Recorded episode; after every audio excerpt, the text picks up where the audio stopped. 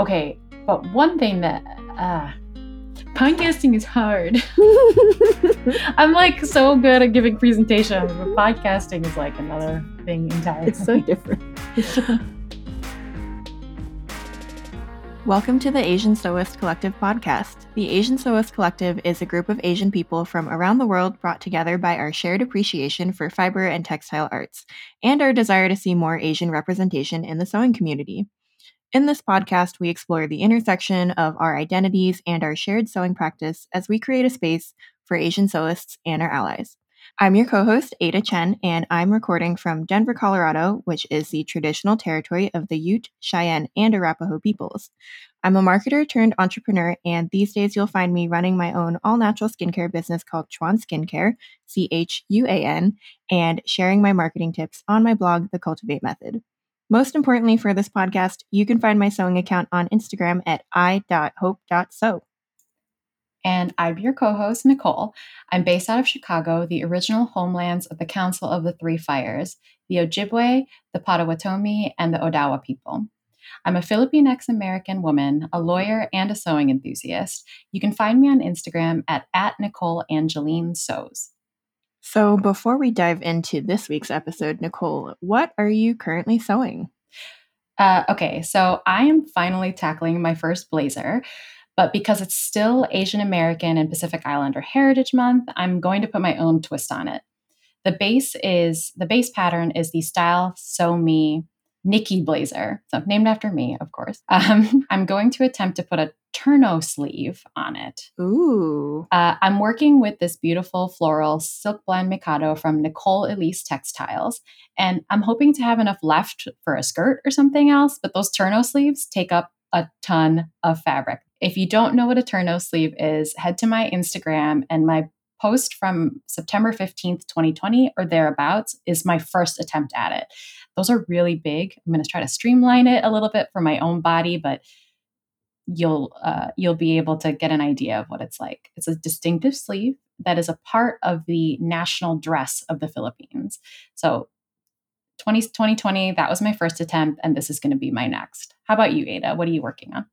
I can't wait to see that terno sleeve. I am not doing a blazer. I am working on some more formal dresses or frosting. Actually, I don't know if they'd be called frosting exactly, but basically all the weddings I got invited to in 2020 were rescheduled for later in 2021, and all my ready to wear formal wear is black. Um, can you tell I went to school in New York? and after being inside all year, I just don't feel like wearing black to my friend's wedding. So I thought it would be nice to test my skills out a bit and make a floor length Sicily slip dress by Sewing by Masin in satin. Say that five times fast. This pattern, I've made it before out of silk that I repurposed from an old curtain panel. Uh, but this is the first time I'm using satin on a garment, not like an accessory. And so it's a really nice periwinkle blue. Kind of think uh, Hermione in Harry Potter, that dress. Oh. You know that dress. And it was a dream to cut out. I'm just terrified that my machine is going to eat it. And it's slippery and shifty. So I'm going to experiment with some scraps before I put it through. That sounds like a good idea. I can't offer you any unsolicited advice because you didn't ask me, but, but good luck. Uh, I, I believe in you. Believe Thank you. I believe in your terno sleeve.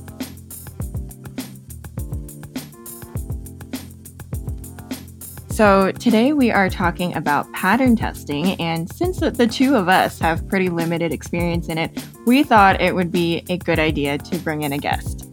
Welcome Nandita of Divine Dita. Nandita is a very talented sewist who has written for The Sewcialists and Curvy Sewing Collective. Can you please introduce yourself? Hello, Ada and Nicole. Nice to meet you both in person, meaning on the virtual in person. I'm Nandita, and I'm so honored to be a guest on the podcast.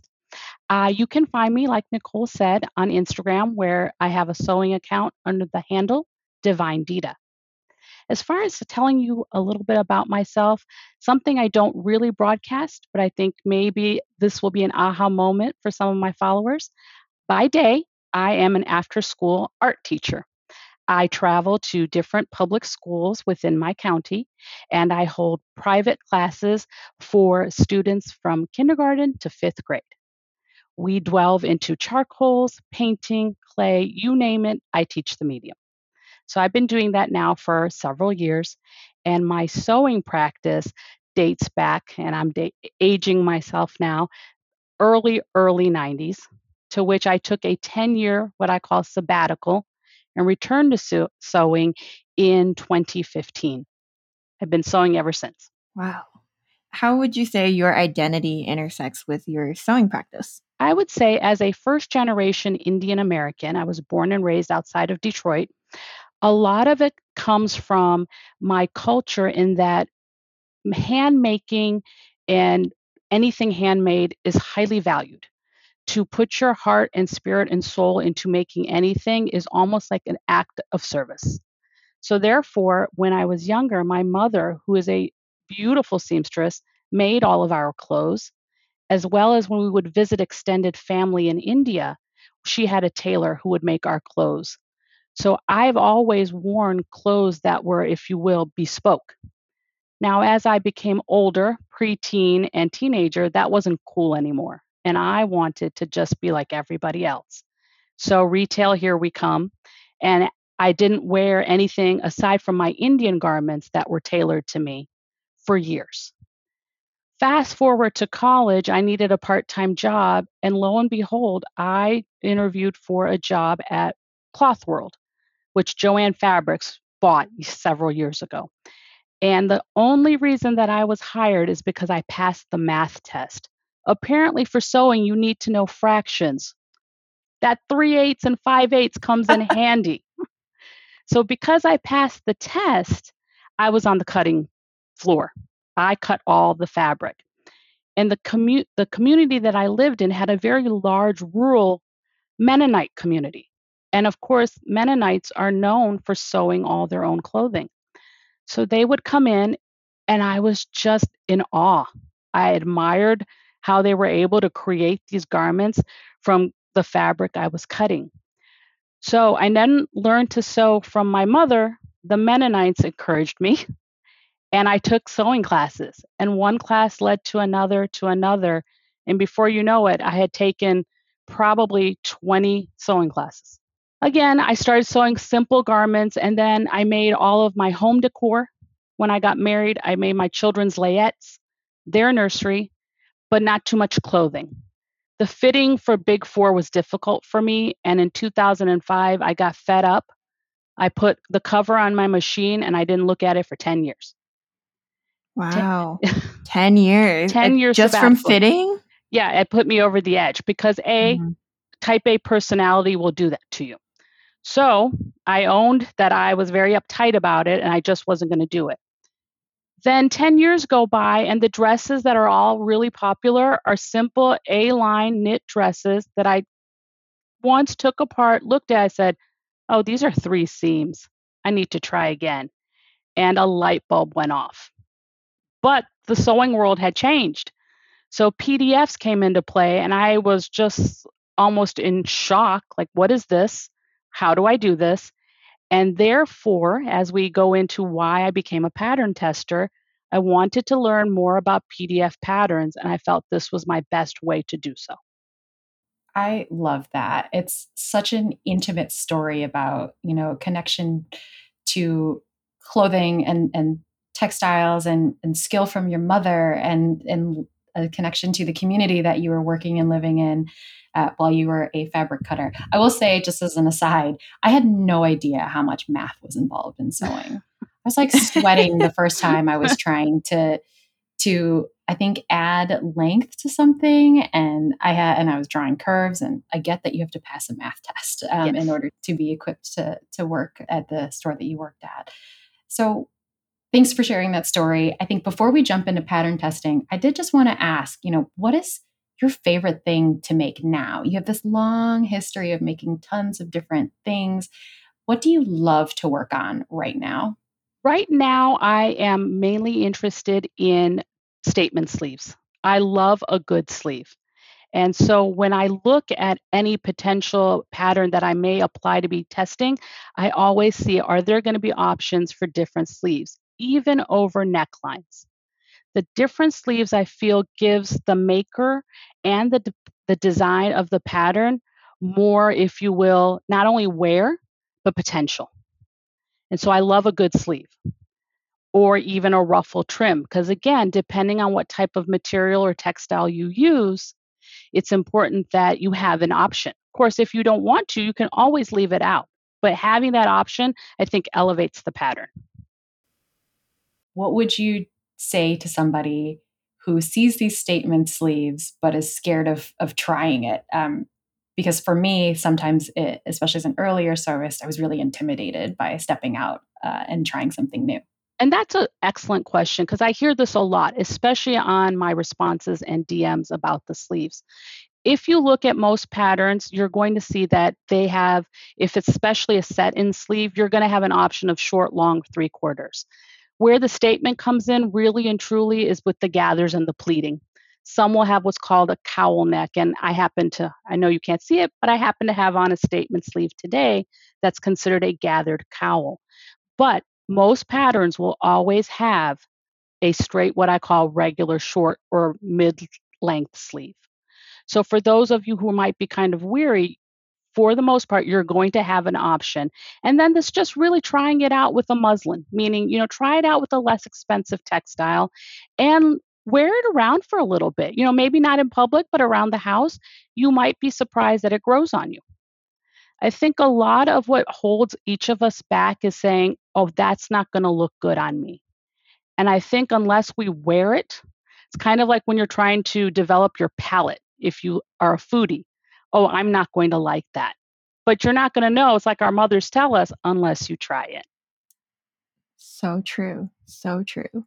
I was going to say that that sleeve that you have on today is fantastic. Thank you getting into pattern testing, when you came back to sewing in 2015, you said it was a very different world. Obviously, PDFs were starting to become popular, and we had all these indie designers starting to pop up. So the big four wasn't just your options anymore at Joann. Tell us a little bit more about how you got into pattern testing and why you still do pattern testing.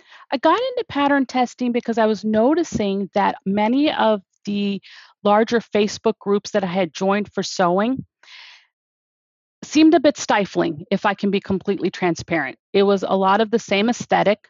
Uh, there was a lot of, I've been sewing for X amount of years, and this is how you have to do it.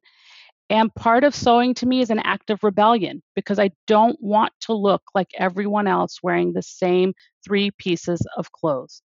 So I started kind of following certain, I wouldn't say people, but groups that I had heard of just by doing Google searches of, and I would type in independent or indie patterns. And I started noticing that many of them had Facebook groups. So I would ask to join. They used to be private in the beginning. I would ask to join, and then I would really, if anything, study the looks, study what they were putting out. Were they prolific? Were they putting out a pattern a week? Because to be honest, that's a red flag for me. If you're putting out a pattern a week, is the testing process really happening? Have you had all these designs in your head and now you're just opening your vault? These are things that I would think about. And then I would look at the testers too, because you would see them, oh, it's launch day. And look at, okay, what type of material are they using? And this is completely in a research eye. I'm not looking at how I think it fits. I'm not looking at what the fabric is. I'm looking at the design. Is this a design that I would wear to work? Because I teach, I'm around children. So I'm not necessarily looking for a ball gown, but if I were, do they have an option? So that's how I'd almost vet my designer. And when I say my, the independent PDF designers, you know, who are they?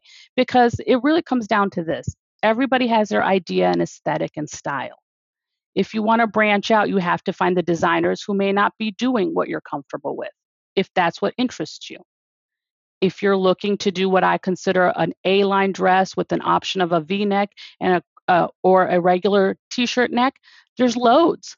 Try them out. Many of them offer free PDFs to get to know them. If you like it, start applying. And I think that's the key. In order to, you may be rejected 20, 35 times. I have. I apply to many, many designers. Several of them have never even written me back, and I don't take it personally. There's a lot of people in the community. And if it's somebody that I'm really, really having an eye on, I will follow them on Instagram and I will apply to every call if I feel like this is something I really want to do.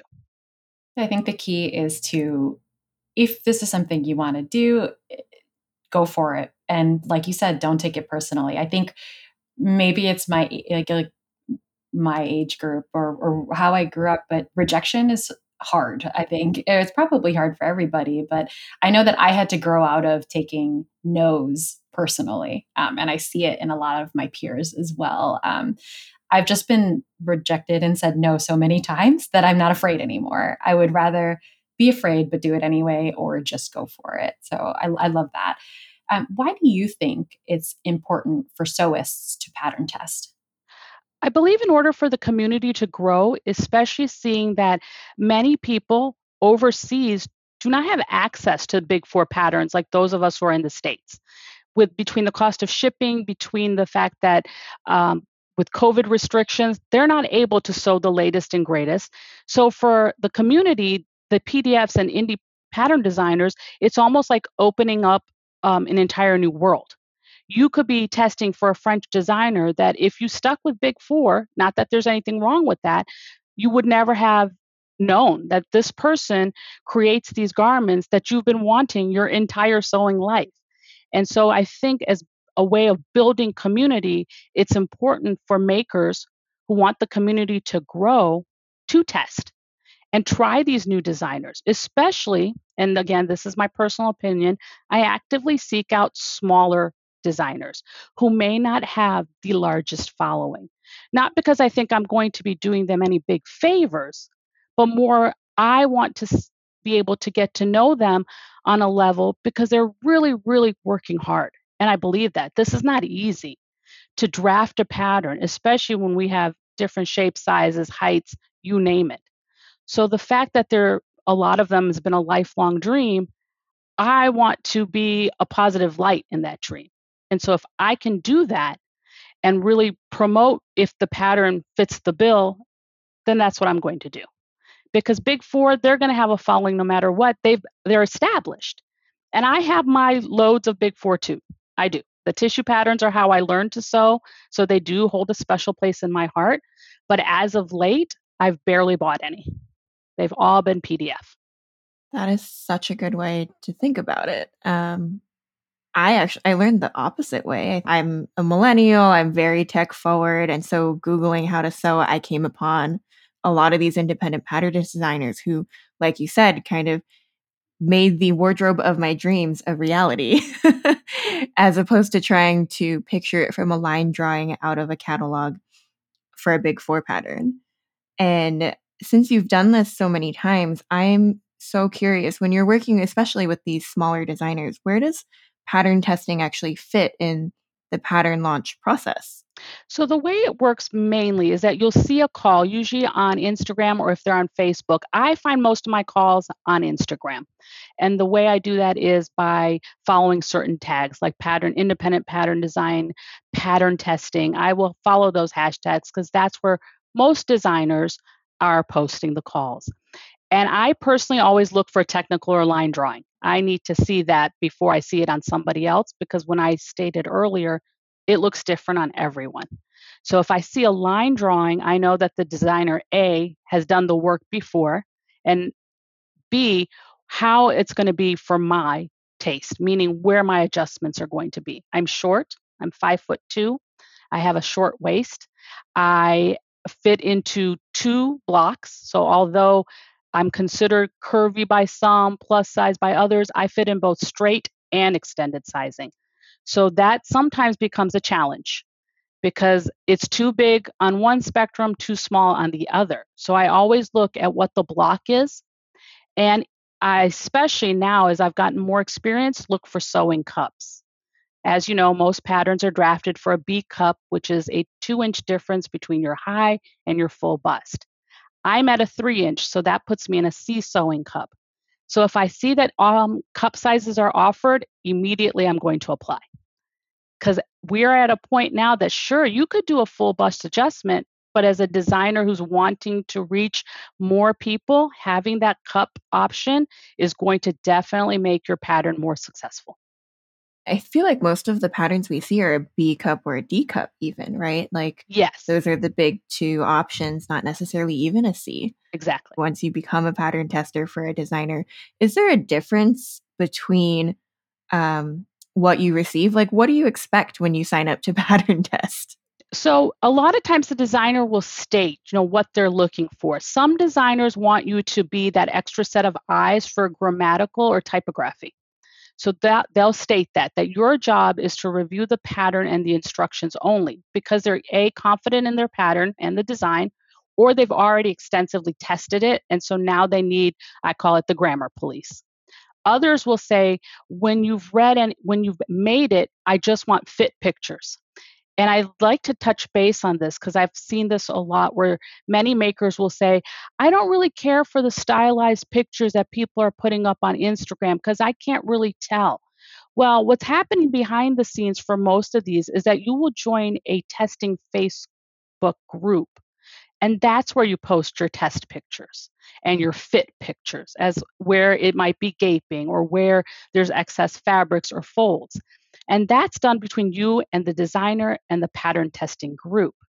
The pictures that you see, especially of mine on Instagram, are after the pattern has been basically, I, I don't want to say fixed, but those issues have been addressed. And once that's done, then launch day, I'm putting up what I call my dress up pictures. But the fit pics are usually on a private testing Facebook group. So many times when you get comments like that, and I'm referring to comments that I've received, you know, did you have to make a lot of fixes? Did you have to do a lot of adjustments? Well, you're going to have to do an adjustment no matter what, unless you're, you know, perfect, which I don't really care to use that word. You're going to need adjustments. And the designer will let you know ahead of time that feel free to make adjustments for height, for torso, all of that is usually included. Once you've done that, then you send the fit pics. And I've noticed with the designers that I've been working with lately, I appreciate that. I appreciate that they're looking for fit pics. They're not looking necessarily for a finished product right off the bat. Several designers will say, We need a fit pic in a 10 day span where you go ahead and use whatever fabric you may have in your stash. It doesn't have to be your fashion fabric. Go ahead and take pictures of you standing front, back, side so that the designer can see where anything, any issue needs to be resolved. Once that's taken care of, then you can go ahead and make with your fashion fabrics. Those are the pictures then that you post for launch date. Certain designers will ask you to post on multiple groups as cross posting. Again, that's a personal choice. There are several groups that I do not belong to, so I always state that I don't post on this group. My primary posting is on Instagram. And if that's okay with the designer, then we move forward. And again, I respect the designer's vision, but in turn, it should be noted that I'm not going to be posting to five different groups because I don't belong to them. Or for one reason or the other, I don't like to post on them anymore. But Instagram is my main hub, if you will. And so that's where I post all of the patterns that I've tested. And then I will post to maybe two on Facebook. I, I have a quick clarifying question. Um, and, and I've pattern tested, so I feel like I should know the answer. so we're talking about fit pics. When you are selected for a to test a pattern and you look at the size that you measure into versus the finished measurements, do you make the size you measure into or do you make the size that you want for the the finished garment design. I don't know if I'm expressing myself. I understand what you're saying. For the fit test, I will make to my measurements of what the pattern, and I personally go by finished garment measurements. Some designers will not give those to you, but they will say this dress offers, let's say, three plus inch ease at the hip. And then that's kind of at that point, I'll be honest, if you have a little bit of experience under your belt, you know if it's going to work or not with three okay. inches. But if you're completely new, I think it's helpful to have that finished garment measurement. So then you can say, for example, Nicole, let's say that your measurements put you in a large, but you much prefer the ease of the medium. You can then let the designer know. And for the most part, they're quite open that this is my personal preference. I will, even though I'm testing I had applied for extra large or large, I'm going to make the medium.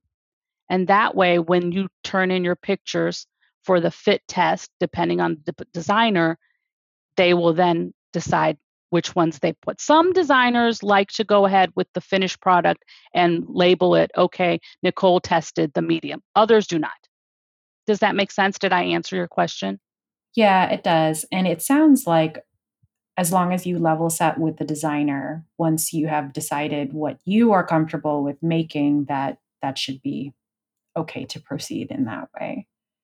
Yes, I feel like with a relationship, with any relationship, to be transparent from the beginning leads to more of a successful outcome. And I don't consider myself an experienced maker. If anything, I hold myself as advanced beginner only because there are certain things that I'm not interested in wearing or doing, zippers and buttons. Mm-hmm. I didn't like them in retail and I don't much care for them outside of maybe a few here and there on a cuff. So mm-hmm. those are the tests that I don't apply for and I'm just being honest. But if I wanted to challenge myself, I have done a few button down tests which wound up being wildly successful for me in that it gave me a sense of not only accomplishment, but I really helped the designer, I feel, because it was one of those things where I said from the beginning, this is intimidating for me, not because I can't do it, but buttons give me the heebie jeebies. I've never liked a button down for many reasons, but I want to do this for myself and I want you to see how it would look. And it weren't it turned out to be a very um, nice result all around. So that's another reason going back to why I pattern test to take myself out of my comfort zone every now and again. You know, I, I think that's important for growth. You mentioned um, a few different ways that you look for pattern designers to test for.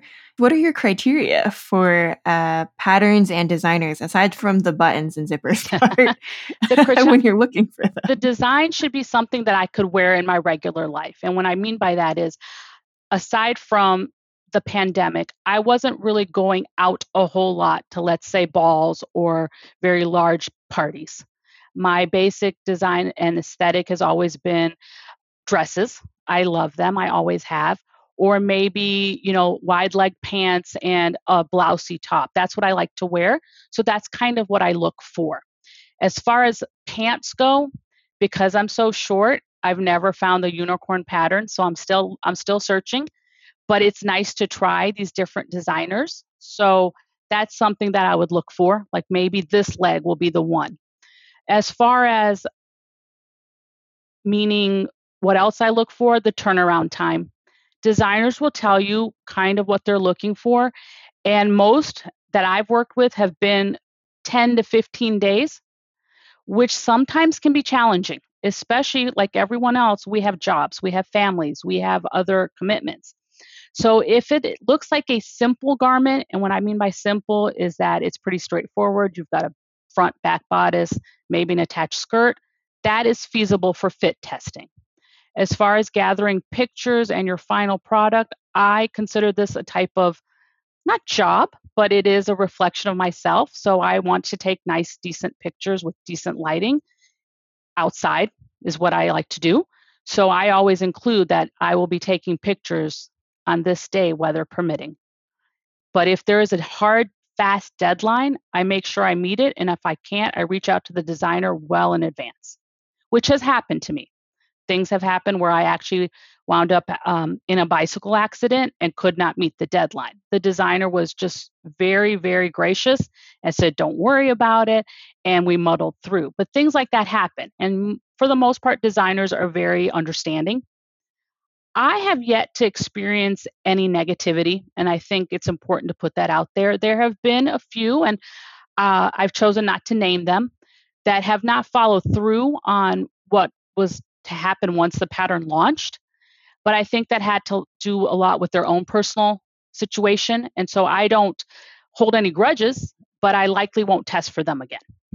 And that's okay too. I think it's important that when I keep saying transparency and honesty, it is not one size fits all. Some designers you're going to click with, even if you never meet them in person. Others, you're going to notice that perhaps they're not as forthcoming sometimes with the design, or they personally don't meet their personal deadlines or their communication skills online sometimes are a little bit off. That becomes difficult and challenging to work for and work with. So once you've tried it and you realize that maybe this isn't the best fit, it's okay. It really is. I think a lot of times, and Nicole hit on this, certain people and certain personalities, rejection or saying no is difficult. I have walked away from two pattern tests for these reasons. The communication was not there, the deadline seemed very, very challenging. And that being said, the pattern wasn't up to par. But I didn't announce or broadcast that because there was no reason to. Clearly, something got mixed up, something happened. But that doesn't mean that I'm going to disparage them. I'm just not going to test for them. I recently had to step away from a testing engagement because of my own personal situation. Um, I was it was early and I had realized I think I'm in over my head and I didn't want to just crank it out because I don't think that that really does the designer a service as well if I'm not really invested in going through the process fully and it was it was very difficult for me to say i'm sorry you know uh, we haven't got we hadn't gotten the pattern yet. I'm sorry that i won't be able to do this. Uh, just circumstances in my life changed and i don't think i'll be able to commit to this anymore. And like you said i have i also haven't experienced any negativity with my very limited experience uh, but the designer was really gracious and understanding and it was such a relief to me to feel you know like okay it's okay to and better, in fact, to say, maybe this isn't for me right now. Um, and I'm sorry, but and they were so kind about it. Um, one question, something that we had talked about, you know, is when you're pattern testing, is there a significant difference between a pattern that is going to be newly launched versus a pattern that's going to uh, be updated for whatever reason? Have you uh, seen differences with that? I've I have seen differences, and the biggest one being is the turnaround. Because if you're doing like what's called an upgrade, or especially now that many designers are extending their sizes, the pattern has been launched. It's been out in the world. Some of them have been wildly successful. And so, therefore, to grow, again, when I say the community and grow the market, the designer has made the effort to extend the sizes, especially with sewing cups, adding additional sewing cups. When that's happening, mainly the designer will reach out and say, listen, the testing window is going to be for the next 10 days. And what I'm looking for is the pattern has already been vetted I need for you to test it because you fit into this cup size. Man, mainly it's the sewing cup size. And that for me is um, almost a no brainer in that I love the design before. Yes, I'll be honest, I fit in the straight size, but it would be just a little bit better if you had that extended cup. And so those are the ones that I immediately sign up for because not only does it make my life easier, that's one less adjustment to do.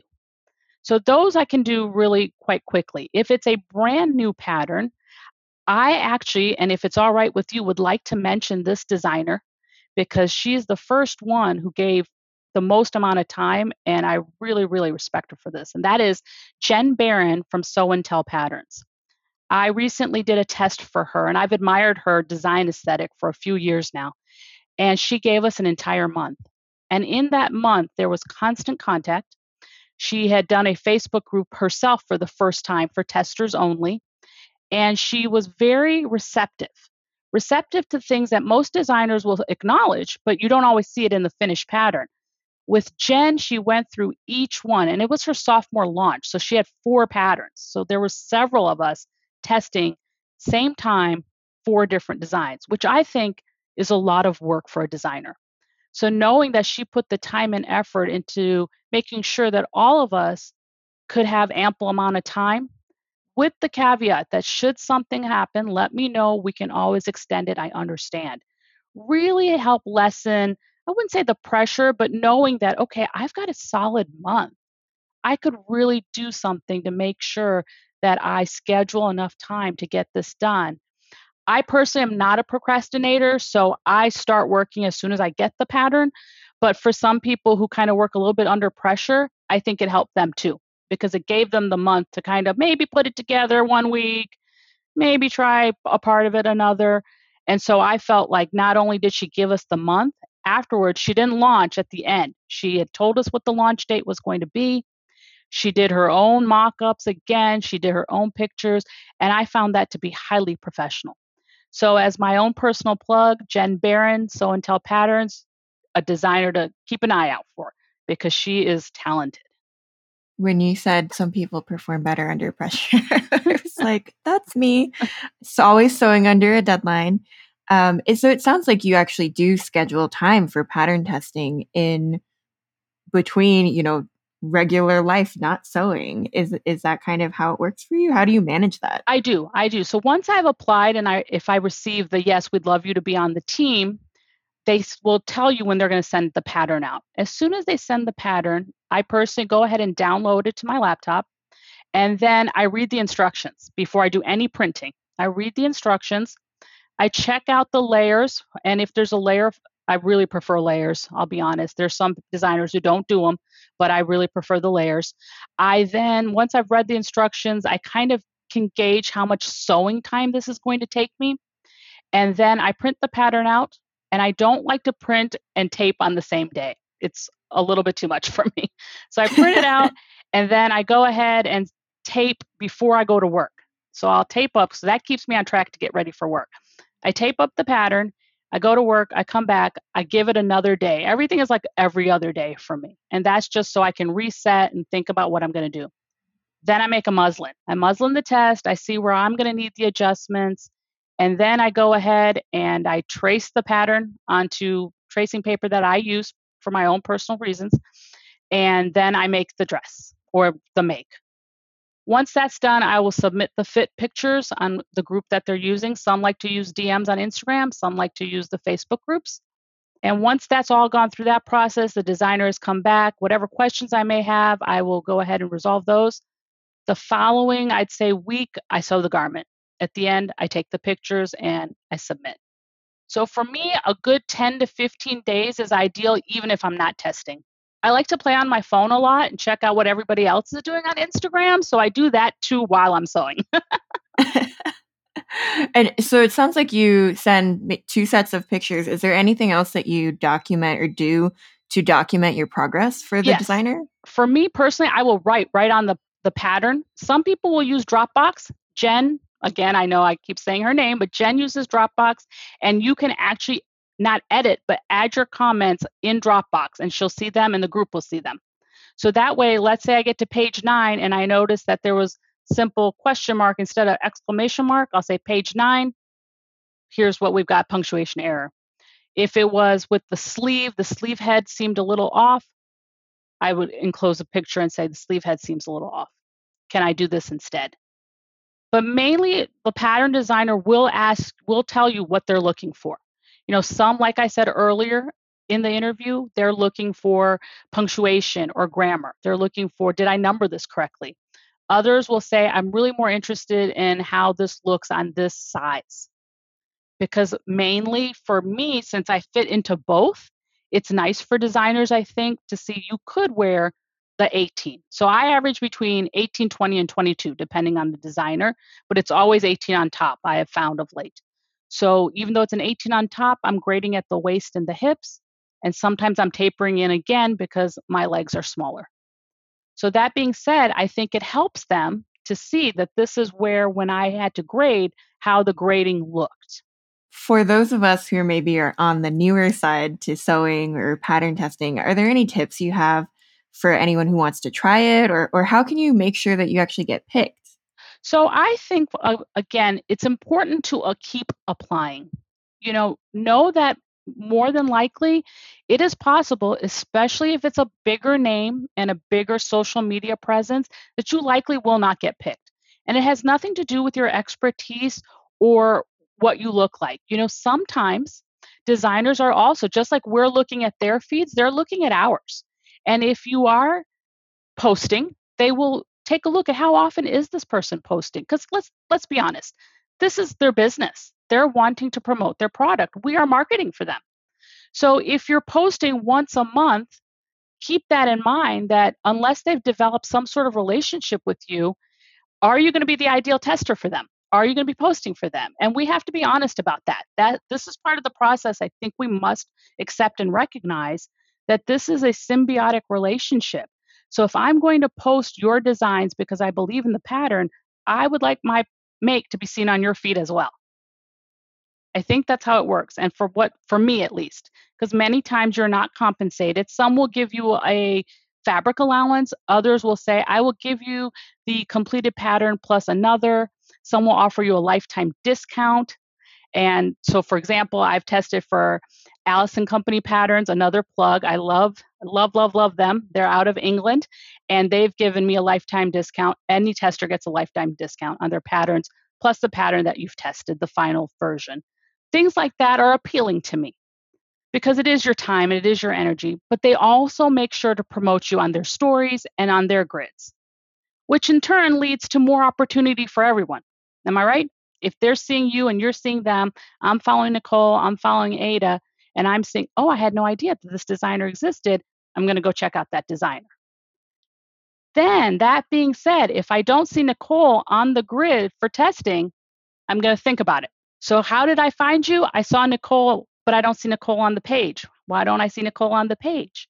And again, I've said it before, these are my personal opinions, but these are things that I'm looking for. That's such a good point. Like it is it is a symbiotic relationship. You are looking for cross promotion a lot of the time. And I think that's how a lot of people start to get their name out there, especially as they're they're posting more. Um, are are there any, you know, pattern testing etiquette tips and tricks you think everyone should know or follow? I do. I think sometimes when we're we're reading about the pattern, it's really human nature to quickly say that it's the designer's fault. And I personally find issue with that. I think we are only human, all of us. And even after the pattern's launch, there still could be errors or mistakes that were missed by both tester and designer. That doesn't mean the pattern is complete garbage. It does not. Also, it's not always user error, but sometimes if you use a fabric that wasn't intended for the design, it's not going to look good. And what I mean by that is if they com- if they say that this is ideal for a floaty rayon or a lightweight woven and you go ahead and use a denim, what's to, what's going to happen? It's not going to work. So that in itself doesn't constitute you dinging the pattern. So I think as far as etiquette goes, you know, we talk about kindness and we talk about making sure that we're really listening to one another. That goes across the board. You know, take a step back before you hit that send key. Think about what you've written. Would you say this to this person in person? Would you say, oh, your pattern sucks? Or would you say, wait a minute, let me take a pause and so I try to do that with everything, especially with sewing. Some things are going to work for different styles, even. Even your posture is going to affect the way an outfit looks. And if you know that you slouch, okay, you slouch, great. Try not to pick a garment that you have to stand up straight for. it's simple. I just had my found myself sitting up a little As bit. we more. all did. We all do it. Is there anything else you think would be helpful for listeners to just know about pattern testing um, that we haven't already covered? I think we should all approach pattern testing with, and it sounds like a cliche, my friends, with an open heart. By doing that, not only are we learning about sewing and techniques and different skill sets, we're learning about one another. We're learning that some people have held on to lifelong dreams that they're only now coming true because they put themselves out there. It's not easy to what I call design your baby, put your baby out in the world, and hear that nobody likes your baby. And this is not saying that I'm doing some sort of pity pattern testing. I'm not. But what I am looking for is maybe the smaller designer who doesn't have the biggest following, but you can tell there's a passion behind that make and that they've done this a couple of times and now they want to share that. So let me be a part of that. Let me share and let me try. And if it works, fabulous. And if it doesn't, it's really not the end of the world. You know, I tell my students all the time does it have to look like Miss Dita's? No, it shouldn't. Does it have to be perfect? Absolutely not. But should you be having fun? Yes. And that's part of sewing. That's my practice. That's how I approach sewing. You know, Do I look at it as a job? No, I don't. It's not my job, it's my hobby. But it, within this hobby, I've been able to grow as a person as well as a maker and grow within the community. I don't think if it weren't for Instagram, I would have ever met Nicole or Ada. Absolutely. Oh, so true. So And true. that comes from me putting myself out there by posting and tagging and following hashtags that serve my purpose and serve what I want out of social media. And to go off on a bit of a tangent, you have to actively look at your Instagram or your social media as your mood board. What's working for you? If you're finding yourself feeling uncomfortable or you're just feeling like it's one big argument, well, then ask yourself, is this the best fit for me right now? It's completely okay to take a pause. You don't have to be cranking anything out, especially if it's a hobby. So true. I do want to touch upon something that you you kind of mentioned in passing. You said your students call you Miss Dita, Yes. and before we got on today, we we asked you how to say your name, Nandita. I Mhm. hope I'm getting it right. You are. I would love to know what do your students mostly call you Miss Dita? Yes. So where where Divine Dita came from is that growing up, and I grew up uh, the suburbs of Detroit, and it was the 70s and 80s. It was just easier for people to call me Nandita. Although my name is Nandita and it means happiness, it just became easier. And so instead of constantly reminding or correcting people, I went with it. I did. It just seemed like it was easier, and there was other things for me to do. Then in college, I lived with um, some roommates, and as a term of endearment, they would start calling me Dita. And for some reason, it stuck. And again, even though it might not be my full name, it really has a place in my heart because they loved me and they still love me and they call me Dita. And so I always uh, introduce myself with my name and then I say, but my friends call me Dita. And so Miss Dita came from that. Now, although my students know what my name is, but I will say I'm Miss Nandita because it's easier for them, but you can call me Miss Dita. And so this is what it's become. Now, just on a little side note, I teach a lot of Asian students as well, especially Southeast Asian, who also happen to be Indian. And they will come to me and whisper, Is your name Nandita? Because they too have names that I can pronounce. So it's really so endearing because we're looking at our future. And so I have these kindergartners who have names that they're having to either correct or sometimes they have nicknames, and I will pronounce their names because I'm Indian the way that their parents pronounce them. And it's an instant connection and it warms my heart. And I always tell my mom, today I saw Meda and I said Meda, and she said, You got my name right. So it's really, it, it, it's amazing what a name can do for somebody's spirit. And when you say it the way that your loved ones, which I say, you know, your parents call you at home, it's almost like you you feel safer. You feel like you're seen. I'm gonna try not to cry. it's that's so true. Having almost just having that representation and having somebody who knows how to say your name correctly or who is a teacher who looks like you even right? I think for many of us uh, growing up in the states at least until very recently like we may not have had any or very few teachers who looked like us who could relate to us on that level. Um, and i think what you're doing with your students even just that little bit of acknowledgement for them is, is so powerful and i'm sure they're going to remember it um, way past kindergarten maybe when they're in college and beyond. So nandita where can listeners find you? So uh, my sewing account and where I am most prolific in posting is on Instagram, and you can find me at Divine Dita, and it's a public page, so you can go ahead and follow me if you'd like, or just check out my grid, and you'll see most of my pictures are of all my makes. I do love to read, so you'll see book reviews every now and again, and I'll throw in what I'm making for dinner. Well, thank you so much, Nandita. It was so great to talk to you today. We learned loads, and we hope our listeners did too. If you have any follow up questions, anything more about pattern testing you want to know, go ahead and send a message or an email to us at the Asian Sewist Collective, and we'll we'll tr- we'll do our best to be able to follow up. But thank you so much again. Thank you for having me. Thank you so much for joining us on this week's episode of the Asian Sewist Collective podcast. Next week, we will be wrapping up Asian American and Pacific Islander Heritage Month and Mental Health Awareness Month with a conversation about self care and sewing. If you like our show, you can support us by following us on Instagram at Asian Sewist Collective. That's one word, Asian Sewist Collective. And you can also help us by spreading the word and telling your friends. We would love if you could rate, review, and subscribe to our podcast on Apple Podcasts, Pocket Casts, Spotify, or wherever you get your podcasts. All of the links and resources we mentioned in today's episode will be in the show notes on our website. That's AsianSewistCollective.com. And like Nicole said, if you have anything to share, we would love to hear from you. Email us with your questions, comments, voice messages if you want to be featured on a future episode or want us to just answer something or look something up for you. Our email is AsianSewistCollective at gmail.com. This episode was brought to you by your hosts, Ada Chen and Nicole Angeline. That's me.